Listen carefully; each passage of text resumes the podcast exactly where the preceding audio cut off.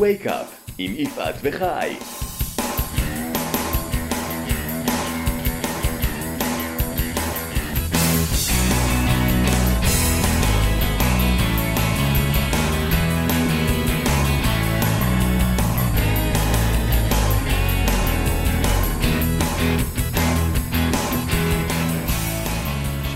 לכל המאזינות ולכל המאזינים. אנחנו שמחים שאתם איתנו כאן בסדרת הפודקאסטים Wake Up, הפודקאסט שבא להעיר ולהניע אותנו לתנועה קדימה. בכל פודקאסט אנחנו מארחים אנשים שונים. אנשים כמונו, אנשים כמוכם, שהכניסו הישגים רצויים לחייהם. ואנחנו בודקים ביחד איתכם איך הם מנצלים את הזמן שלהם. האם במחשבות על איך שהם היו רוצים שהחיים שלהם ייראו, או בתנועה מכוונת להשגת המטרות. באופן לא מקרי, כל המרואיינים שלנו הם אנשים שעשו שינויים והגיעו להישגים. שינויים והישגים מקצועיים, שינויים והישגים תזונתיים, משפחתיים, גיאוגרפיים, עשו שינויים בסדרי העדיפויות בחיים שלהם, הישגים ושינויים. אלה אנשים שהחליטו להתעורר, אנשים שהחליטו לעשות צעד ולקחת את מושכות החיים לידיהם, ולהכניס הישגים רצויים לחיים שלהם. והפעם המרואיינת שלנו להיום היא שרית בירן, והנושא הוא מתקשורת לתקשור, מהפכה של שמחה. אז בואו נציג ונכיר את שרית. שרית היא אשת יחסי ציבור ויזמית, קואוצ'רית ויועצת רוחנית. ושלום. שלום, שלום. איזה, קודם כל פתיח מקסים. כבר, כבר אה, עשיתם לי טוב רק מלהקשיב לו. טוב, את אחת שעושה טוב לאנשים, אז אם את אומרת לנו, אז את יודעת לזהות טוב. חי. למה, מה קשור? מהפכה של שמחה פה בכל הסיפור הזה. מהפכה של שמחה. כן, איך, איך, איך זה, זה ישר, קשור? אה, זה, זה ישר אתה, אתה חושב על שיר של מוזיקה מזרחית, נכון? לא, כתוב לי על המצח, אין לאן לברוח. צ'ייקובסקי חשבתי בדיוק. אתה יודע, כאילו, זה מצחיק אותי, המהפכה של שמחה. זה למה זה מצחיק אותי? כי זה מזכיר לי סיטואציה שדווקא דיברנו על תקשורת לתקשור, אז הנה, זה כבר מתחבר. האנשי התקשורת, ש- כשהם גילו את הכוח העצום של הקהל, של המוזיקה המזרחית, הם היו משתמשים בזה כדי למשוך קוראים, כדי למשוך גולשים, ואז הם היו ממציאים כל מיני קונפליקטים בין, המז... בין הזמרים. עכשיו, זה ז'אנר שאתה הם רק... היו ממציאים. אנשי התקשורת, הכתבים, העיתונאים. עד היום, יפעת. אוקיי. אה, אבל זה היה, אז מכיוון שהייתי חיה את, הת- את התעשייה, אז כאילו זה, היה, זה נגע, נגע לי. היום אני מתרחקת מכל מה שלא קשור אליי. חיה את התעשייה, איך, איך חיים תעשייה? איך חיים תעשייה ואיך את קשורה, דעתי, את מאיזה מוצא את בדיוק? חי. אנחנו חי, חי, ב-2022. שאלה ששואלים? כן, אני בת 53, זה מה ששאלת, סתם. כן, בדיוק. ואני שוקלת. אה, אני אה, באה מבית אה, של אה, אימא ואבא אשכנזים, תרבות אשכנזית, אבא מוצאו מרומניה, אימא מוצאה מפולין, לאבא גם יש רקע מרוסיה, גרמניה. שום דבר מה... זמר המזרחי שאנחנו... זה נאמר, ילדה טובה פולניה שהגיעה לתוך, הגיעה ועשתה את הזמר המזרחי, קצת מה שהוא היום, לא? הובלתי את הזמרים, וכשהובלתי את הזמרים, אה, יצרתי כבר ז'אנר שכבר היה, עמד בזכות עצמו, גאה. אני אומרת גאה מכיוון שהוא עד, עד אותו רגע היה מאוד מקופח, ותמיד המילה מוזיקה מזרחית הייתה שווה קיפוח. אה, קצת, אה, אני אפילו אגיד גטו. זאת אומרת, אם היו מצעדים של מוזיקה ישראלית, אז בנפרד היו מצעדים של מוזיקה מזרחית. Uh, המועדונים של, uh, של הזאפה הם מעל, מעל פני השטח, והמוזיקה כן. המזרחית, המועדונים שלה היו uh, למטה, במרתפים. ממש כך. מוזיקה... על איזה שנים אנחנו מדברים? מ... אני חושבת ש-98, 1998, אני התחלתי לעבוד עם מוזיקה מזרחית, והיא עוד לא הייתה, ודאי לא מיינסטרים ולא מה שהיא היום. היא הייתה מאוד מאוד מוזיקת שוליים, אבל עם קהל שהיה אה, דורש אותה, ומקבל אותה באמצעים שלו, זאת אומרת. איפה היה המפגש שלך בכלל? הרי את מגיעה מרקע אחר, משורשים שונים, כמו אה, שאת אומרת. אה, את מבינה? איך אה, זה שורשים אתה שאני... פתחת, אני יכולה להיכנס כן, בדלת. עכשיו זה חי, חי אמר את זה, כן. תראו, אז אין פה עניין של... זה לא קשור לא לגזענות ולא... זה, זה נכון, יש תרבויות. תרבות, בדיוק. יש תרבות כזו ותרבות אחרת, ואין שום דבר רע, רק אחד צריך לקבל את השני, ולא להילחם אחד בשני. וזה מה שיפה. כשדברים משתלבים ואנשים משתלבים, אז אנחנו הופכים להיות אנשים ולא אה, גזעים ודתות. אבל נחזור רגע למוזיקה המזרחית. אחד הדברים שקרו, זה באמת שהייתי בעלת משרד ליחסי ציבור, ופנה אליי מפיק, שהיה בעצם סוכן נסיעות. מה הוא היה עושה? הוא היה מוריד לאילת את הקהל שלו, ונותן להם הרבה מוזיקה. היה מוריד יחד איתם את הזמרים שהם אוהבים. לרוב זמרים תימניים. יואב יצחק, חיים משה, זה שמות שאתם מכירים, אבנר גדסי. בסך הכל זמרים גדולים ומפוארים. אם אפשר כן. להגיד, נכסי צאן ברזל ממש. בתרבות הישראלית מבחינתי. כן, נכון. אבל הם היו משויכים למוזיקה המזרחית. ולכן הקונספט היה כזה של בואו, תרדו, תעשו גת ותפצחו גרעינים שחורים כמו שאתם אוהבים, תרקדו כשמשה ענקי מנגן על התוף שלו, שזה בעצם אה, כזה של שמן זית על פח- הכתף. פח- פח- פח שמן זית. כן. ואני שם נחשפתי למשהו ש... שממש ריגש אותי בעוצמות רגע, שלו. זה התימניאדה? התימניאדה. אה, אוקיי. אני עשיתי את יחסי הציבור לתימניאדה, כשהיא עוד הייתה אירוע איזוטרי קטן של אה, אנשים שיורדים ל... זה היה מלון ספורט, רשת ישרוטל, והייתי צריכה לקחת את זה ולעשות עם זה משהו כזה שימנף את כל, ה... את כל הפסטיבל הזה באמת ל- לרמה של פסטיבל. אז מיתגתי את זה. קודם כל, החשיפה הראשונה שלי גילתה לי מה קורה שם. זאת אומרת, זה היה ממש כמו איזושהי חוקרת אה, אנתרופולוגית, ולכן גם אני, שאלת איך הגעתי. ממש דרך מחקר, אבל בחוויה האישית שלי. אני רואה קהל, המון קהל, ששר את השירים של הזמרים שהוא אוהב, מכיר את המילים, מכיר את הפזמונים, נוגע בהם, חי אותם, איזושהי קרבה שלא הכרתי קודם. הערצה, ברמת הערצה או ברמת זהות? עוד לא, עוד לא, אני לא זה עוד מדבר, בשלב לא, ההוא. זה לא, זה לא הערצה, זה לא, זה, זה לא הערצה לסטארים, לא. זה משהו, כאילו, איזה כיף שאתם, כולם היו חלק מתוך הדבר השלם. כולנו באים ליהנות, אתה תשיר ואני ארקוד כשאתה שר. אבל האווירה הייתה מאוד מאוד מחוברת. זאת אומרת, זה לא היה הוא ואנחנו, זה היה כולם יחד. זאת אומרת, אם היית הולך להופעה של שלמה ארצי, עד היום, יש קהל בקיסריה שמגיע לראות אותו, אבל יש את הברזלים שה, שהמאבטחים עומדים מול, אה, מול, כאילו, להפריד את הקהל. דווקא שלמה יורד לקהל. נכון, אבל אני אומרת לך על אז. אז. אז לא היו הברזלים האלה בכלל. זאת אומרת, האמן שהיה על הבמה, נגעו בו. נגעו בו. מה זה נגעו בו? פנו אליו ואמרו לו, תברך את אימא שלי ליום הולדת, ושמו לו כל מיני פתקים. היה אינטראקציה. מעבר לזה הייתה מוזיקה שאני מאוד מאוד נסחפתי אחריה. דרבוקות, קצב, מוזיקה שמחה. משהו שמעורר בך ולא עוזב אותך. זאת אומרת, זה נשאר לי בראש. אחרי התימניאדה, הבום, בום, בום, בום, בום הזה, היה שם. ומאוד מאוד אהבתי את מה שראיתי, והמשכתי לעשות יחסי ציבור לתימניאדה כל שנה, בכל קיץ. במקביל, לתימניאדה פסטיבל הג'אז, שבהתחלה הוא היה מותג מוביל מוזיקלי, ואחר כך הוא הצטמצם כשכולם היו בעצם באים לתימניאדה. גם התקשורת שהיו מגיעים לפסטיבל הג'אז, גילית אותם בסוף בתוך. התימניאדה. עכשיו, כן. איך מדגים דבר כזה? אז יוצרים ועידה שנתית של מוזיקה ים תיכונית, ומביאים אה, אה, מנחים שהם קצת יותר בסלבים, והופכים את זה למשהו שהוא קצת יותר תקשורתי.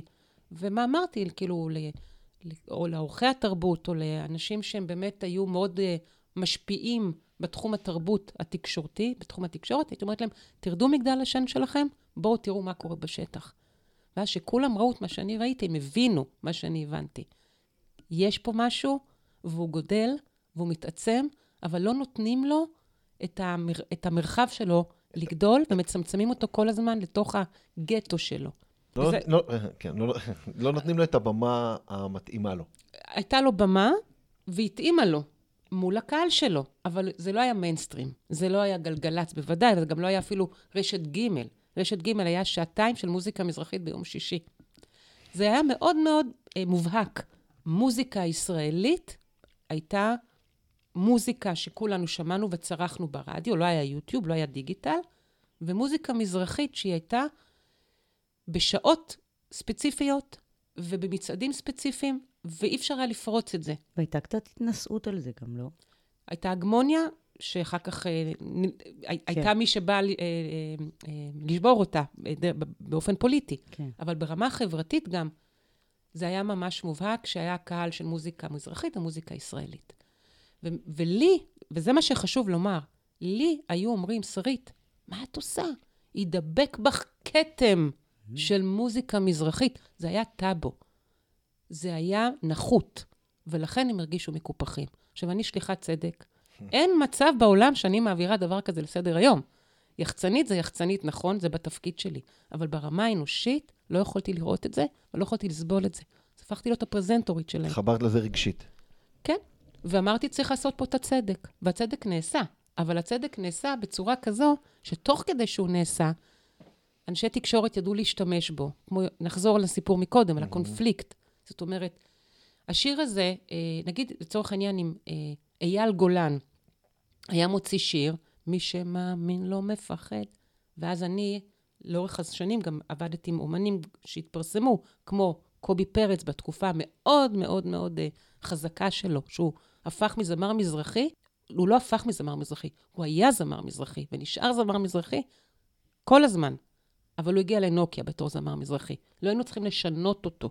שרית חדד, אייל גולן, ניסו לשנות אותם. כתבו להם שירים, הכניסו אותם לגלגלצ, אבל הם איבדו את הקהל שלהם. הקהל המזרחי אוהב את המוזיקה המזרחית ששר, ששר הזמר המזרחי שלהם. ואז נגיד אם קובי היה מוציא שיר, שהוא היה שיר שהיה לו גם איזשהו אלמנט של אה, דת, כאילו, אפילו לא זוכרת. אמ- שיר, אמונה... שיר אמונה, בדיוק. אז דאבל, שני עמודים אה, במעריב, דאבל ספרד, דאבל ספרד. כן. כאילו זה היה כאילו המעריצים של אייל גולן נגד המעריצים של קובי פרץ. כאילו, מי מנכס את אלוהים בקבוצות כאלה? עכשיו, זה לא היה, זה לא קרה, באמת. התקשורת יצרה את זה. והיא עשתה עוד המון המון דברים. אני יכולה להגיד לך גם, למשל, שאביב גפן, שהוא רוקר, ראיינו אותו ואמרו לו, מה דעתך? אתה חושב שקובי פרץ יכול להופיע ברוק עצמאות? אז אביב גפן ענה, ותשובה לגיטימית. לדעתי, זה לא ה... הז'אנר. כן, זה לא, יש לו... יש, את יש, הקהלים שלו. כן, ו- אני לא חושב שזה יכול להתאים. אז עשו מזה אמירה גזענית, ויצרו מזה קונפליקט תקשורתי כדי לייצר פרובוקציה. אני עם הפרובוקציות האלה קצתי, כאילו לא יכולתי כבר לספוג את כל הפרובוקציות האלה, וזה היה נראה לי כאילו משחקים באנשים, ושיחקו באנשים, ויצרו את הקונפליקט הזה מהתקשורת, אבל הוא נכנס וחלחל פנימה לתוך הז'אנר, ואז נהיו קבוצות. אחד מנסה להרוס לשני. באופן כזה שהם פגעו אחד בשני, וזה היה נורא. איפה את בתוך כל זה? כי יש לך חלק מאוד פעיל בלהביא את הז'אנר. נדמה לי שאפשר להגיד אה, מ... מ- להוציא אותו מהגטו ולהכניס אותו ל... מהמוזיקה המזרחית למוזיקה הים תיכונית, אפילו לעשות שינוי בהגדרה שלה. תשמעי, זה קודם כל, אה, אתה, חייב כאילו מבחינה ויזואלית לעשות את השינוי. מבחינה, ה- ה- היצירתיות מגיעה מש, מכמה מקומות. קודם כל, מבחינת, ה- מבחינה אומנותית, השירים שלהם המזרחיים הפכו להיות ים תיכוניים. שזה גם, גם, גם נשמע קצת יותר רך, וגם בסופו של דבר, המוזיקה המזרחית, הכבדה, הטורקית, הפכה להיות מוזיקת פופ, שהיא לאט לאט אפילו איבדה קצת את המקום המזרחי, והפכה להיות מוזיקת פופ שהשתלטה עלינו, ולאורך הרבה שנים, זה מה ששמענו. כן.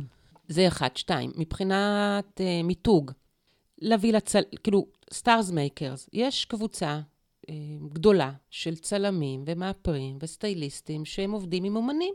מפיקים להם תמונות יחסי ציבור, עטיפה לאלבומים, קליפים. אז לעבוד עם האנשים האלה, זה מיד לוקח ויזואלית את המוזיקה ואת הזמר למקום כמו שהוא דומה לאלה שהם לא מוזיקה מזרחית. אז פתאום היית רואה בידיעות אחרונות תמונה של אה, זהבה בן, אה, שהיא נראית כמו שלא הכרת אותה, או כמעט כל אחד מהם הפך להיות פתאום איזשהו דמות אה, אייקונית בתחום האופנה, דברים שלא היו. עכשיו, היה לי סיטואציה גם נורא נורא מצחיקה עם זמר, אני לא רוצה להגיד את שמו, אני לא אפגע בו, אבל הוא פנה אליי לעשות לו יחסי ציבור. אז אמרתי לו, יופי, צריך סטיילינג, אני עושה בישיבות קונספט, מחליטים מה מצלמים, להגיע ליום צילום, איך אנחנו מוציאים אותך החוצה, מה תהיה התדמית שלך, איך אנשים יתפסו אותך. ואז הוא אמר לי, כן, הכל מוכן, רק תבואי. אמרתי, יואו, זה יופי, הגדיל ראש. והוא הביא אותי, אלוהים ישמור, כאילו, ל... זה כאילו בית דפוס במקום הכי הכי מצומצם, שעושים תמונות פספורט. אמרתי לו, מה אנחנו עושים פה? לא, אף אחד לא מסתכל על. מיד, תוך שלוש שעות הרמתי הפקה, יום צילום, צלמת, סטיילינג, איפור, כאילו, זה כאילו שמיים וארץ. והיום הוא אומר לי תודה על זה, אבל אז זה לא היה ברור מאליו. אפרופו נוצץ, ואני חושב רגע על המהפכה של הסרט, זה מהפלקה לנוקיה. נכון? זה ככה. אין, אתה פשוט אה, צריך להתרחב גם למשרדי פרסום ול... בינדר, דנדיס, כן. התקדמנו. עכשיו, מה שקורה שהמקום השמח, אני, רוצ, אני רוצה לכוון בתוך, אנחנו כאן אה, מאופנתים לה- מהסיפור ומה שאת מביאה, מה את, מה קורה לך בפנים, יש שם עולם מאוד מיוחד.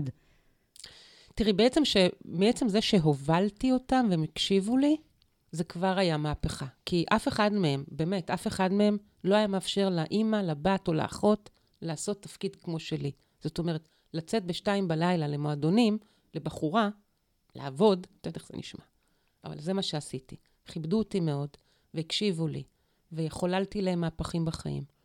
והייתי קואוצ'רית שלהם, והייתי אומרת להם, מעכשיו תרימו את הראש, אתם מעכשיו טווסים.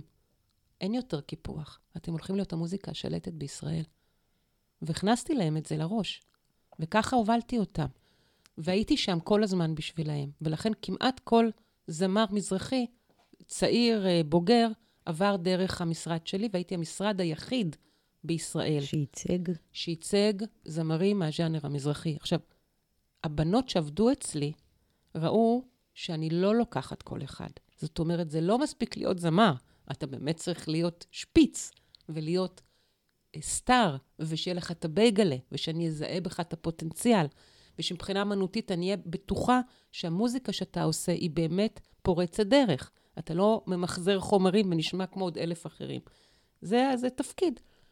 אז, אז, אז הייתי פילטר, והתקופה הזאת שהייתי פילטר הייתה טובה, כי ידעתי, אני כאילו אומרת את זה בצניעות, אבל ידעתי להוביל את הטובים לרדיו ולטלוויזיה, וכך זה היה.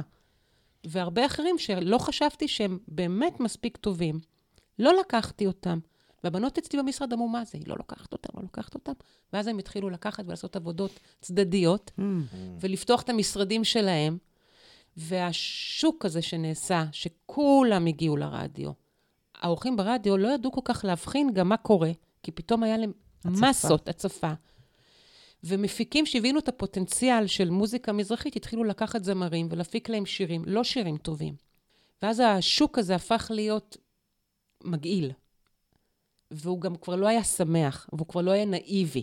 היו מלחמות, היו קונפליקטים, היו תחרויות, הייתה כוחניות, היו מפיקים, הרבה הרבה הרבה גברים. ואני, האישה היחידה שם, הרגשת שאת מאבדת את ה... נשיות שלי.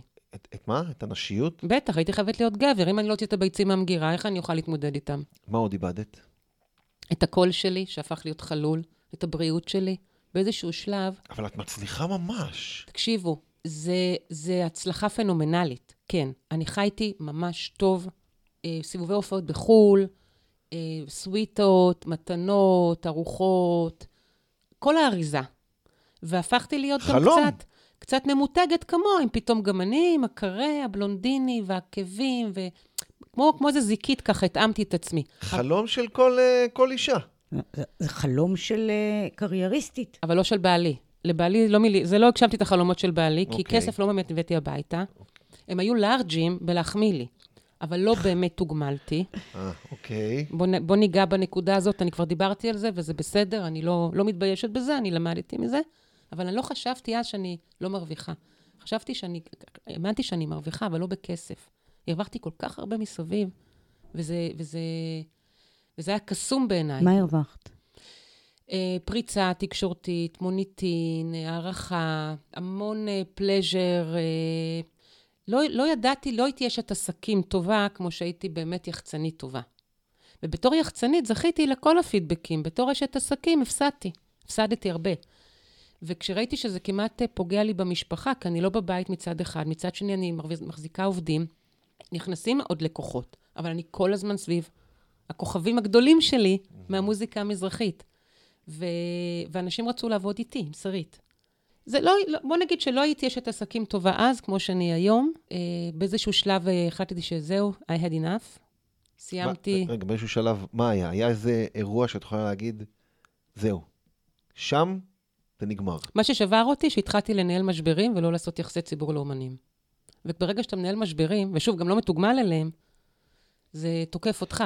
כן, משבר מבחינה תקשורתית לוקח לך המון המון אנ- אנרגיות, זה מכניס אותך לכל היום, זה מכניס לבית, זה משבר אני תקשורתי, רוצה אתה- להזכיר גם. למאזינים שחי אה, מגיע מעולם התקשורת, הוא היה כן. אה, גם יועץ תקשורת של אה, בנט כשהוא היה שר החינוך, הוא היה גם אה, יועץ התקשורת של אסתר חיות, אה, יועץ התקשורת הראשון, והוא גם היה דובר חיל אוויר אה, בתפקידו האחרון בצבא. שאפו כן. גדול, אני... אבל, אבל שרית, אנחנו, תודה.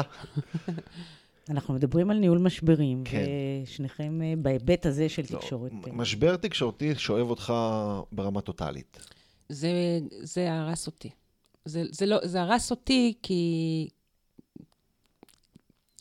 כי זה לא היה פייר. ובמקום לקבל, את יודעת, באיזשהו שלב, כשאתה עושה המון דברים טובים, אתה רוצה לקבל פרס. הרגשתי שאני מקבלת עונש. אז אה, זה מיציתי שם, ואני לא רוצה, ואני לא רוצה אה, להיכנס יותר מלפ- לפרטים, אבל אם, מגל... אם עושים גוגלים, אז מגלים שהמשברים קשורים למיסים, מס הכנסה, ולא בהקשר שלי, אלא בהקשר של האומנים.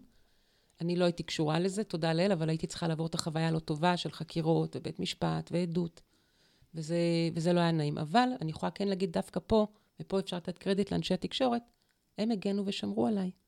הם לא הפילו אותי עם האומנים. הם שמרו עליי כי הם ידעו מה עשיתי. אז יכול להיות שאני, מצד אחד, העונש בא לי דווקא מה, מהעבודה שלי, אבל הפרס שקיבלתי זה הערכה והכרה במי שאני ומה היכולות שלי, ו... ועד היום, דרך אגב, אני מרגישה שיש לי דלת פתוחה בכל מערכת, בכל עיתון, אינטרנט. אני עובדת הרבה עם תוכניות uh, פריים טיים ועם חדשות, ו... ורוב האנשים ש... שעובדים שם היום זוכרים אותי עוד מאז. אז את במשבר, ונמאס לך, ומה את עושה עם זה? עושה בגוגל, uh, כותבת uh, בגדול, רוחניות. Mm, מה ואז- זה? זה ואז- פליפ פלאפ. ואז את זה- מקבלת את החרזית מזג האוויר, ו... ואז פתאום אה, מתחברת לחלק אה, המאוד דומיננטי שבי, שהוא האזור הנוחות שלי, המקום הרוחני. את אומרת, מתחברת, לא מוצאת, או לא מביא- מביאה, אלא מתחברת. מתחברת, כי הייתי מנותקת ממנו. עכשיו, כשיש לך הרבה, כשאתה עוסק, מתעסק הרבה בחומר, אבל אין לך את ההאזנה הרוחנית, אתה מאבד משהו. ואני גם, אני אומרת, חומר, לא משנה, עבודה, כסף, אה, עסקים, זה, זה, זה, זה, זה יכול להיות מדהים, אבל זה גם מביא המון מחלות, אם אתה לא במקביל כל הזמן יוצר איזושהי הזנה רוחנית לתוך החיים שלך. ו, וזה לא, לא צריך לבחור ביניהם, זה, זה אחד פלוס אחד, זה להביא את הרוח לעולם הגשמי, לעולם החומר, וכמו שאתה מתקלח כדי לנקות את הגוף שלך, אתה צריך גם את הניקיון הפנימי, הרוחני, וזה... וכשכתבתי רוחניות, ממש עשיתי ככה, זה היה אחרי שהסתכלתי לשמיים ואמרתי, ריבונו של עולם, כל מה שעשיתי עד עכשיו, כל ההצלחה שלי, כל המוניטין, כל הקרדיטים שיש לי, באמת כל מה שעשיתי עד עכשיו, ומה, זהו? מה התכלית? ו- ולא ידעתי לתת לעצמי את התשובות, אבל, אה, אבל המקום שלי, ש- המקום שבו... אבל, אה, אבל התחלת לשאול את השאלות. המקום שאליו התחברתי הוביל אותי בעצם לחפש אה, תשובות ששאלתי מ-day one אה, שאני על האדמה הזו. משמעות, אה, המשמעות של הקיום ושאלות שהן קשורות לנושאים שרוב האנשים לא יודעים לענות עליהם, כמו שאלה מופשטת, יש או אין אלוהים, כאילו.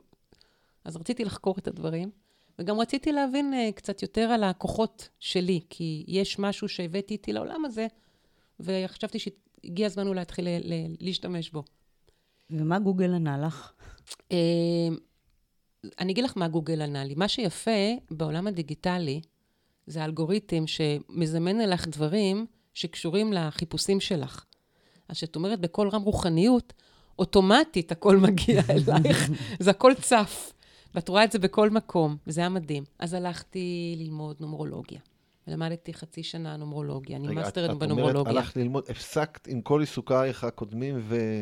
אה, בוא נגיד שנשארתי עם שני לקוחות טובים. אחד עד היום, אני איתו כבר 15 שנה, זה? ליאור, ליאור סושארד. Mm. כפרה. אני- רגע, גילוי נאות, סו שרד היה אה, עורך וידאו בבית הספר לנ"מ שהייתי שם המפקד, אז משם אני מה? זוכר את, אה, את סו שרד. אנחנו תכף נעשה שיחת טלפון אליו. יש פה הודעה שעוד לא שמעתי שלו, הוא בטח נורא ישמח לשמוע שהמפקד שלו פה איתי. לא, לא הייתי מפקד שלו, היינו אתם לא באותו חייבים בסיס. לעשות ממש שיחה, תתקשר איתו במוח. כן, כן, אוקיי. ו... והזמרת הבינלאומית השטר, אבל, אה, אבל מעבר לזה... אז השארת את שניהם והשלת את כל השאר? כן. עכשיו, זה, זה היה, אה, זאת אומרת, אומרים צדיקים מלאכתם נעשית, היה אה, איזשהו איש עסקים שהיה בהופעה של אשתר ורצה לכתוב לה שירים והפנתה אותו אליי, ואז הוא נפגש איתי כמה פעמים, ואז הוא הציע לי להיות מרקום בחברה שלו, קבוצת חברות. איש מאוד עמיד, והוא אמר לי, אה, בהתחלה תעשי יחסי ציבור, אבל אצלו יחסי ציבור זה שלא ישמעו עליו. זאת אומרת, לשמור על זה שלא ישמעו עליו, ישמע- שיהיה- תהיה עמימות בכל מה שקשור אליו. גם פה סיפור, גדי איזנקוט, הגעתי להיות הדובר שלו כשהיה מפקד פיקוד אני צפון. שמה לב ששניכם עושים המון name dropping. לא, אז רגע, אני אני אגיד למה, כי, זה מה שמיוחד, כן. והקסם שבבן אדם הזה מבחינתי. הוא בא אליי, אמר לי, חי, תקשיב, אתה עכשיו, כבר קיבלת ממני 100. כל פעם שהשם שלי יהיה בתקשורת, לא משנה באיזה הקשר, יורדת לך נקודה. תישאר במאה. אפרופו. כן, מי שלא יודע, יחסי ציבור, המשמעות היא באמת יחסי עם הציבור, אבל בפועל אה, יש כאלה שאוהבים הרבה תקשורת והרבה נראות, הרבה חשיפה, ויש כאלה. שיש להם מה להפסיד, אם רואים אותם כן. הרבה, אז אומרים שלא ישמעו עליי. אז זה מה שהוא ביקש ממך. כן, יפה. ו- והוא כל כך התרשם מהעבודה הטובה שלי, שהוא אז אמר לי, אם את תישארי עם 20% מהלקוחות שלך ו-80% אה, תוותרי, אה, ותשאירי לי את ה-80%, ויצא שעבדתי איתו תקופה, ובאמת הרווחתי הרבה יותר מאשר הרווחתי בתקופה של המוזיקה המזרחית, עבדתי רבע מהזמן, וגם מה שעשיתי זה באמת היה פינאץ, כאילו. אבל, אה, אבל, אבל הייתי בבית יותר, ו, ויותר עם הבעל, סוף סוף, שהוא ממש שמח לראות את אשתו בבית, והבן שלי שזכה באימא שלו, אחרי עשר שנים כמעט, שהוא אה, לא, לא, לא היה לו אותי כמעט. ובנוסף לזה למדתי, אמרנו, נמרולוגיה, אז כאילו גיליתי המון דברים על עצמי, הבנתי המון דברים, זה פתח אותי לתקשור, אז הלכתי לפתח את כל התחום של אינטואיציה, אה, פיתוח אינטואיציה. ועשיתי הסרת חסימות דרך התת-מודע. אז אה, כל הנושא של חרדות והפחדים ודברים שמנעתי מעצמי, שחררתי, המון המון המון המון קונפליקטים, המון המון אה, המון המון חסימות. זה היה טיפול מהמם. הכל השתנה. אה, הלכתי לקלינאי תקשורת, חזרתי ללמוד, אה, לנשום, פשוט עשיתי עבודה. אה, עוד קודם לכן אה, ימימה, חשיבה הכרתית. ומה שקרה בתוך הדבר היפה הזה, זה שכל כך הייתי מוצפת באור, כל כך הרבה אור, שראיתי חייבת את כל האור הזה להעביר הלאה. אז בניתי מופע, כי אני באה מתחום הבידור, עם מפיקה וליינאפ, ומצגת שהיא מאוד מאוד יפה, אה, ועשיתי סדנה, הרצאה, מופע אה, משנתי, חוויה רוחנית מלמדת. ובעצם את כל ההיילייטס מכל היופי הזה, התחלתי להעביר. עכשיו תבינו, התעסקתי, כאילו למדתי לעבוד על קרות טיבטיות, אה, עם קטורות, תיאור אנרגיות, תיאור בתים. כל הדברים האלה עשיתי. אני פשוט גירשתי את כל השדים מהחיים שלי ומהרבה הרבה בתים ואנשים אחרים. איזה תובנות אה, או קיבלת או, או התעוררו מהתהליך הזה שעברת, הניקיון מה- מהניקיון, מהתיאור. מהטיהור. בוא נגיד ככה, אה, דברים שידעתי תמיד, כאילו באופן הכרתי עוד מילדות, והשתמשתי בהם, אבל אם, אם אני צריכה ככה לצמצם את זה באמת לתובנות, אז יש לנו, קודם כל שהבחירה היא בידינו. כשאני אומרת הבחירה היא בידינו, זה נשמע obvious. ברור שהבחירה בידינו. זה לא ברור. הבחירה היא בידינו. זאת אומרת, ימינה או שמאלה, למעלה למטה. את לא מכירה את המילה אין ברירה, את הצירוף הזה. אין ברירה, אני חייבת. לא, לא משתמשת בזה אמת. יש, יש, תראי, חשיבה הכרתית ביטלה אצלי את המשמעות של המילה שונאת, קשה ובעיה. אני לא שונאת. אין בעיה. וקשה הפך להיות אתגר, כי אתגרים אני אוהבת לעבור. זה מה שקרה לי עם החשיבה ההכרתית, שהיום, היום אני, כשאני מאמנת לאנשים לחשיבה חיובית, אני משתמשת בזה כמנטרה. כן. כשאני אומרת לבן אדם עשר פעמים, תחזור אחריי. אין בעיה, אין בעיה, אין בעיה, או תבטל. זה, זה משחק של מילים, את, אתם מתעסקים בזה, כן. ו, וזה ממש אה, אה, השפיע עליי. בנוסף, הבנתי גם שכל בחירה שלי משפיעה על המציאות שלי. מה זאת אומרת? הרי ברור שכל בחירה שלי תשפיע על המציאות שלי, כן, אבל במשמעויות הרחבות, אה, לבחור או לא לבחור אה, בצבא, אם להיות קצינה ולהיות בקבע ולהיות הכי טובה, או להיות ברדקיסטית ויזרקו אותי לכלא, כי יש בי משני, משני הדברים. נושא של בחירה בכלל, בין יצר הרע ומוסר, בין טוב ורע. במשמעות הקבלית, היום אחרי לימודים, אני גם אומרת הנושא של אה, דין וחסד, משובים וקרמה. אני, אני מתעסקת בזה היום, כי זה תחום שמאוד מעניין אותי. אבל אז לא ידעתי את זה. ידעתי שאני בוחרת משהו, ורק אני יכולה לבחור אותו. לא אימא, לא אבא, לא הדודים, לא בבית הספר. לא, בעצם הבחירה האישית שלי, והבחירה לא רק שהיא אישית שלי, ואני גומרת את זה היום לאומנים, אתה לא יכול לשבת בבית ושיעשו עבורך את העבודה. אתה צריך לעשות, אתה צריך להיות שם בשבילך. הייתי שם בשבילי. והרבה אנשים שהם לא נמצאים בשביל עצמם, הם מאבדים את זה. בעצם לראשון, כמעט לראשונה, אחרי שהיית בשביל כולם, לראשונה היית פתאום בשביל עצמך. נכון, חי. כן, והייתי שם לעצמי, וזה, וזה היה... גיליתי את עצמי, והתחברתי לעצמי. וזה היה נעים. כל כך נעים. עכשיו, את, את, את קראת לזה, אמרת מתקשורת לתקשור, אז כן, אני מתקשרת. ואני משתמשת בזה גם היום, ומגיעים אליי, גם רבנים מגיעים אליי לייעוצים, שזה מדהים. עשיתי עבודה, למדתי, אחד הדברים שעשיתי מעבר למשנתי, זה הוספתי לעצמי את השם שמעון. אני שרית שמעון בירן קוניק, אבל לא בתעודת הזהות. בעלי קורא לי שמעון שנים ארוכות. אני בבית שמעון. שמעון? שמעון. זה החלקים הגבריים שאת גייסת אה, תוך כדי עבודתך כיחצנית, לא? יכול להיות, כי בעלי מזהה בי את המקום הקשוח. אה, אבל אני גם מדליקה נרות כבר אה, למעלה מ-20 שנה כל בוקר לצדיקים. ושמעון, או שמעון בר יוחאי, וקבלה, וזוהר, והכל התחבר. עכשיו, אה, כנומרולוגית, השם שלי שרית הוא אחד, בחיבור וצמצום, אה, גימטריה. והייעוד שלי הוא שבע. שבע זה מספר מאוד רוחני מבחינה נומרולוגית, ואחד זה שם, זה מספר מאוד אה, אקטיבי, יזמי, מאוד אה, מספר של אנשים... אה, מוביל. מובילים, כן. והיה חסר לי השמונה. שמונה זה אה, מספר של שפע, של כסף, של עסקים. ואז הייתי צריכה להוסיף לשם שלי משהו שיביא לי את השמונה. עכשיו, שרית זה אחד, ושמעון זה שבע. עכשיו, לא, לא, לא, לא, לא עשיתי את החישוב, אבל בעלי אומר, ברור, את שרית, את שמעון. אז אני שמעון. אז הלכתי לבית כנסת, והוספתי את השם שמעון ב-6 בבוקר אה, בבית כנסת, כש- כשעולים לתורה. וקיבלתי את ברכת הרב. אה, את ש- קיבוצניקית? במקור, היה- הוריי, הוריי, היום חיים שם, כן. אין ספק שהתמהיל מדהים. היא קיבוצניקית של- והיא גם מדימונה, אני מזכיר לך. נכון. נולדתי בדימונה, אחר כך עברנו לאילות. באילות ספגתי את, ה, את הרוח, דווקא כן, מהמקום ה... מדבר. כן, אני מאוד מאוד אהבתי את אילות, ומשם למשמר הנגב. עכשיו, במשמר הנגב, להבדיל מאילות, שהוא היה באמת קיבוץ ככה שהייתי ילדת פרחים, והיה אילת, והיה מרחבים, וללכת יחפה, והיה נורא כיף. במשמר הנגב די סבלתי בצעירותי. ההורים שלי מצאו את עצמם שם, אבל היה המון המון זמן עם עצמי, וזמן התבודדות, אבל לא מבחירה. ו... והיה לי המון תקשורת שם עם, ה... עם, עם, הקדוש ברוך הוא, הייתי שואלת, הייתי מדבר... לא הייתי מדברת אל עצמי, הייתי אז מדברת את, אליו. את מביאה את זה כבר מהחיים המוקדמים שלך, כן, את הרוחניות הזו. כן. בגלל זה היא, אמ- זה ההבנה שלי, זה- בגלל זה היא אמרה, התחברתי. זה לא ש... מחדש. התחברתי. מחדש. זה, זה היה, זה קיים, פשוט מאוד צריך סוף סוף לשים את השטקר ואת כל הדברים ביחד, ואז הייתי מחוברת, וזה בעצם ה... ובצפת, זאת אומרת, ביום שהוספתי את השם שמעון בבית כנסת, התקבלתי ללימודים בצפת. זאת אומרת, במוצאי שבת הגשתי... לימודים של מה? תואר ראשון, לימודים אקדמיים, זה נקרא החוג למיסטיקה ורוחניות במכללה האקדמית צפת, זה הייתי מחזור חמישי. זה המקום היחיד בעולם, בעולם, שלומדים בו קבלה באופן מעמיק, חקר קבלה, על המקובלים. אני מתה על זה. ועל הבריאה ועל האלוהות.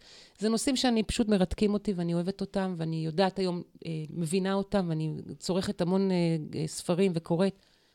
את, את יודעת, עולה בי מחשבה, זה לא מנותק מהזמר המזרחי. אם אני רגע מסתכל על, ה, על הזמר המזרחי אמונה, זה משהו שהוא, הוא, הוא, את יודעת מה, אפילו בתפיסה, זה משהו שהוא מאוד מאוד מחובר. הזמר המזרחי והאמונה, זה... זה לא, זה לא בא לי משם, וגם הזמר המזרחי הוא עדר, ואני דווקא בעד, ראש, בעד להיות אה, ראש העדר. אני גם, מאומנים שלי תמיד הייתי מעדיפה שיהיו ראש העדר ולא העדר. עכשיו, אני לא מזלזלת. הם באים מבתים מסורתיים, זה בסדר. אה, אבל... בדיוק, זה חינוך מסורתי, זה חינוך על, אבל... על תורה, על... אבל אני יודע שאני עושה פה הכללה מאוד מאוד גדולה, ב- כן? בוא נעשה הבחנה. אצלי אין, אין את העניין של המצוות השמ... השמיות. זאת אומרת, אני לא, אני לא ממלאה, אני לא, אין לי, אני מדליקה נרות בשבת, כן, אבל... אבל את נוסעת בשבת. נוסעת בשבת, ואני כאילו לא, לא, אני לא עובדת על פי ההלכה. אני חילונית, לגמרי.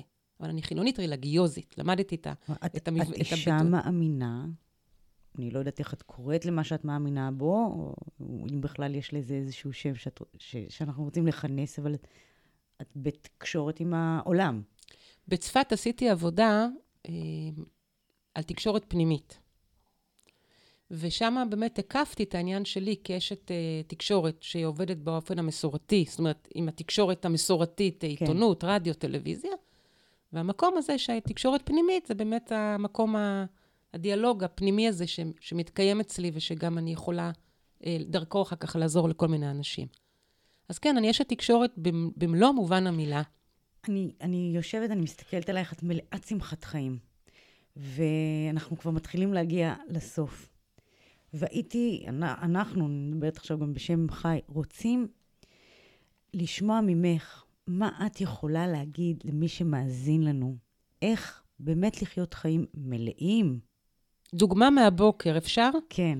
הכי פשוט. מומלץ. קר לכולנו, חורף, אה, מגפה, בידודים, אנשים צורכים חדשות ונכנסים לדיכאון. אלוהים ישמור, באמת, המצב לא משהו.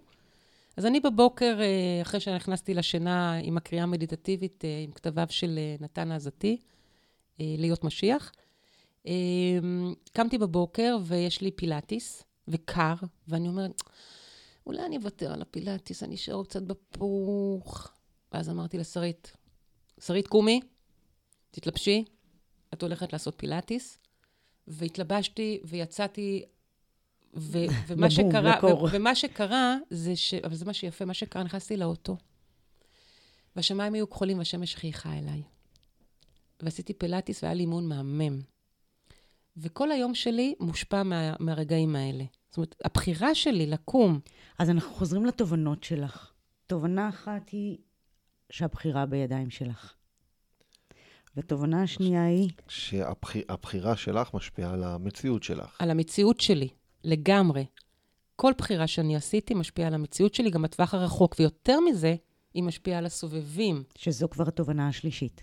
כן, עכשיו תראי, אם בחרתי לעבוד עם מוזיקה מזרחית, אז הובלתי ז'אנר ז'אנר שלם לפריצה. תראי, לא הייתי בוחרת לעבוד עם מוזיקה מזרחית ומקשיבה לאלה שהיו אומרים לי, זה אה, יהיה לך כתם.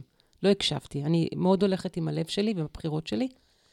אני מאוד מאוד אוהבת את ה... מאוד מאוד אוהבת את, ה, את, התחום, את תחום המחקר בתוך הרוחניות.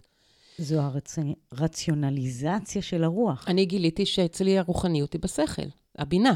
זה לא היה שם קודם. חשבתי, הלב, הרגש, האינטואיציות. היום אני מבינה שהמקומות הגבוהים, אני קוראת להם מקומות גבוהים, הם באמת אה, קשורים למקומות שמעל השכל האנושי, זה נקרא שכל הפועל בשפה של, של המקובל, של הקבלה הנבואית. אמ, כשלמדתי תורת הנפש בחסידות, למדתי המון דברים, אה, גם בתחום היהוד, ההגות היהודית, אבל לא רק, אבל כשלמדתי תורת הנפש בחסידות, למדתי על אה, חמישה השלבים של מרטין בובר.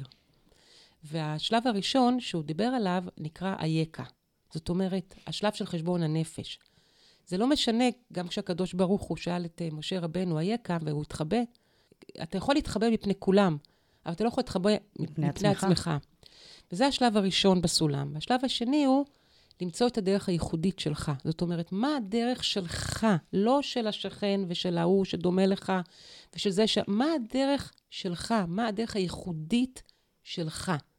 ואז השלב השלישי הוא, נקרא מעשה יצוקה. אתה אוסף את כל האיברים שלך ואת כל הרוח שלך, ואתה עולה על הדרך הזאת. אבל לא כן או לא, אתה עולה ואתה הולך דוך, אתה מתקדם על הדרך הזו שלך. ואתה לא, אתה, אני כאילו כבר מוסיפה מתוך הפרשנות שלי, בלי רעשי רקע, כל הזמן ישר, ממוקד מטרה. ואז השלב, הש- השלב הרביעי הוא נורא נורא יפה, זה המקום הזה שאתה בעצם, אה, זה, זה בעצם שלב של הערה. אתה מתפייס עם עצמך, אתה מתפייס עם השכנים שלך, אתה מבטל את האגו שלך, אתה מנטרל את כל מה שמיותר בעצם. עכשיו, לפי, לפי הבודהיזם, זה שלב של הערה, הוא בעצם שלב, הוא, של, הוא שלב מדהים, סופי. ביהדות יש עוד שלב. יש עוד שלב. את כל זה, את כל מה שאתה עשית, אתה לא עשית בעצם בשביל עצמך. עשית את זה בעצם בשביל הקהילה, בשביל הסביבה, בשביל החברה. זה מזכיר לך משהו? לא, ברור. בעולמות אה, שלנו ובשפות שלנו זה המעבר מה, מהזהות אל החזון, שזה מהפרטי אישי, לאן אתה לוקח את זה עבור החברה והקהילה. מהמם. כן. שנעשה דברים טובים, רק. ושנמלא את הייעוד שלנו. תראה, תראה איך היא- ושתמשיך. היא מייחצנת את סיום המפגש שלנו. לא, ואני מאחל שתמשיכי בתקשורת טובה עם עצמך, קודם כל, עם העסקים שאת עושה עם התקשורת, שאת עדיין ממשיכה לעשות ועושה את זה בצורה טובה אני מאוד. מחלקת היום את זמני בין יחסי ציבור ויזמות עסקית שהיא לא קשורה בכלל ליחסי ציבור, ואני מוצאת בה המון... אה, לא האמנתי פעם שאני אעשה את זה, אבל הנה אני עושה את זה, וזה מניב וזה כיף, וזה עוד משהו לחיים. וכמובן, חיי הנפש והרוח. שאי אפשר בלעדיהם, ו- ו- ואני רוצה להעביר באמת איזשהו מסר. לא משנה מה עושים, בכל דבר שאנחנו עושים, תמיד לשלב את הרוח. זה לא דת, זה לא כפייה, זה לא הלכה, זה לא חרדים, זה רוח, זה שקט, זו שלווה, זה מקום גבוה, מתבונן, מקום של חוסן, מקום שאתה לא נשלט על ידי המחשבות שלך, אלא אתה שולט בהם. זה מקום כל כך מאיר ומציף, וזה גם מקום של תיקון. אחר כך אתה חוסך לעצמך עוד מקומות, אה, עוד גלגולים קדימה. הלוואי וזאת תהיה דרכנו. שרית, תודה רבה שבאת והצטרפת, ו... והמון תודה. ו... אנחנו נפרדים ממך, אך נשארים כאן כדי לסכם את uh, כל המהלך שעשינו ביחד. תודה רבה, שרית. תודה לכם. Let's go up. בואו נסתכל מלמעלה במשקפיים של הפסיכולוגיה ההישגית על הדרך של שרית. צעד אחר צעד, חוקי מודל ה-Wake-up פוגשים את החיים. שרית פרסה בפנינו סיפור חיים ססגוני, מלא בהתמודדויות, זוהר, קודש וגם חול. היא בחרה לזקק שלוש תובנות ממסע חייה, וזאת כמסר לשומעים על האופן בו היא מתמודדת בחיים. היא אמרה שהבחירה היא בידינו, אנחנו אלו המשפיעים על מציאות חיינו, ולנו יש את היכולת להשפיע גם על אחרים. למעשה, בזיקוק תובנות אלה, שרית הובילה אותנו אל חוק הפריזמה מתוך ה-Wake-up מודל. פריזמה היא מין שרה שקופה המשמשת לש... לשבירה של האור ולפיזורו. צבע לבן שנכנס דרך המנסרה יוצא בצד השני כמניפת צבעים שכוללת שבעה צבעים בסיסיים. בשפה היומיומית אנחנו נוהגים להשתמש במילה פריזמה כשאנחנו רוצים לבטא דרך הסתכלות, במובן של נקודת מבט, זווית, עדשה דרכה מסתכלים על המציאות. אז מה הקשר בין פריזמה לבין מה ששרית שמענו ממנה או דיברה? תראו, בכל מצב נתון, יש לנו את היכולת לפרש את המציאות בדרך שתשרת אותנו, בצורה הטובה ביותר למען להשגת היעדים והמטרות שלנו. דרך ההסתכלות, שהיא בעצם הפריזמה, היא הקובעת את הפרשנות שניתן למתרחש. ועם זאת, בכל מצב, יש יותר מפרשנות אחת. בואו ניקח שתי דוגמאות מהשיחה עם שרית. נתחיל מהפרשנות של המוזיקה המזרחית. הפרשנות של המוזיקה המזרחית, כפי שמציינת שרית, במשך שנים. הייתה, כן, הייתה בהתחלה שווה לקיפוח. אפילו היא השתמשה במילה גטו. והיא, במסע יחסי ציבור, ובכלל בתפיסה, העבירה את, ה, את הזמר המזרחי לפרשנות אחרת, לפרשנות מקדמת, והפכה את זה לזמר ים תיכוני, למוזיקה של אהבה, שזו פרשנות שיצרה שינוי ביחס, ש, ביחס לאותו סוג, סוגה של שירה, של זמר, והובילה את הזמר הים תיכוני המזרחי למרכז הבמה התקשורתית. ודוגמה שנייה, אנחנו דווקא רוצים uh, מתוך חיי האישיים של שרית. היו לה הזדמנויות לא מעטות בחיים לפרש את המציאות באופן בו הפרשנות הייתה לוקחת אותה לאולי תחושה שהיא שוקעת, מגיעה למקומות שעלולים להיות לא בריאים. להיות במקום של הבעיות, להיות במקום של התקלות והמכשולים. אבל היא העבירה גם את השפה דרך הפריזמה, והיא מכנה את כל הדברים האלה כאתגרים. ממשברים להזדמנויות. אה, ממשברים, או המשבר כקריאה להתפתחות רוחנית. ובהמשך גם אה, פשוט לקחת את זה קדימה להתפתחות אישית ומקצועית. וזה בדיוק חוק הפריזמה. חוק הפריזמה קורא לנו להסתכל פעם נוספת על העובדות. לשאול את עצמנו, מה השמטנו? מה הכללנו? מה עיוותנו בדרך שהוביל אותנו למסקנות הלא מקדמות? האם אפשר בהסתכלות נוספת על העובדות להגיע לפרשנות אחרת? האם אפשר בהסתכלות נוספת על העובדות לעבור מפרשנות שמובילה למחשבות והתנהגויות מגבילות לפרשנות שמובילה למחשבות והתנהגויות מועילות, ממעכבות למקדמות? אז איך נכון לנו לפרש את המציאות? התשובה היא לפי מה שמשרת אותנו, לפי מה שמקדם אותנו אל עבר המטרות שלנו. חוק הפריזמה מאפשר לנו לבחור במה להתמקד, בחצי הריק או בחצי המלא של הכוס. זו כבר הבחירה האישית שלנו, זה בידיים שלנו. ובדרך, בדרך החשיבה הזו, אנחנו נקל על עצמנו להשיג את התוצאות הרצויות. אתם רוצים לשמוע ולדעת עוד? ברור! מוזמנים, מוזמנים להיכנס לאתר שלנו www.wakeup.co.il לקרוא בספר שלנו. כמובן, כמובן, אנחנו מעודדים אתכם להצטרף לקהילה, להיכנס לפייסבוק ולהמשיך להאזין לפודקאסט ולשמוע איך עוד ועוד אנשים הצליחו להתמודד עם שינויים ולהגיע ליעדים שהם הגדירו לעצמם. נסיים, אבל uh, ממש כמו תמיד, בתודה על ההאזנה ובקריאה. It's time to wake up and change. It's time to wake up and grow. נשתמע בפודקאסט הבא.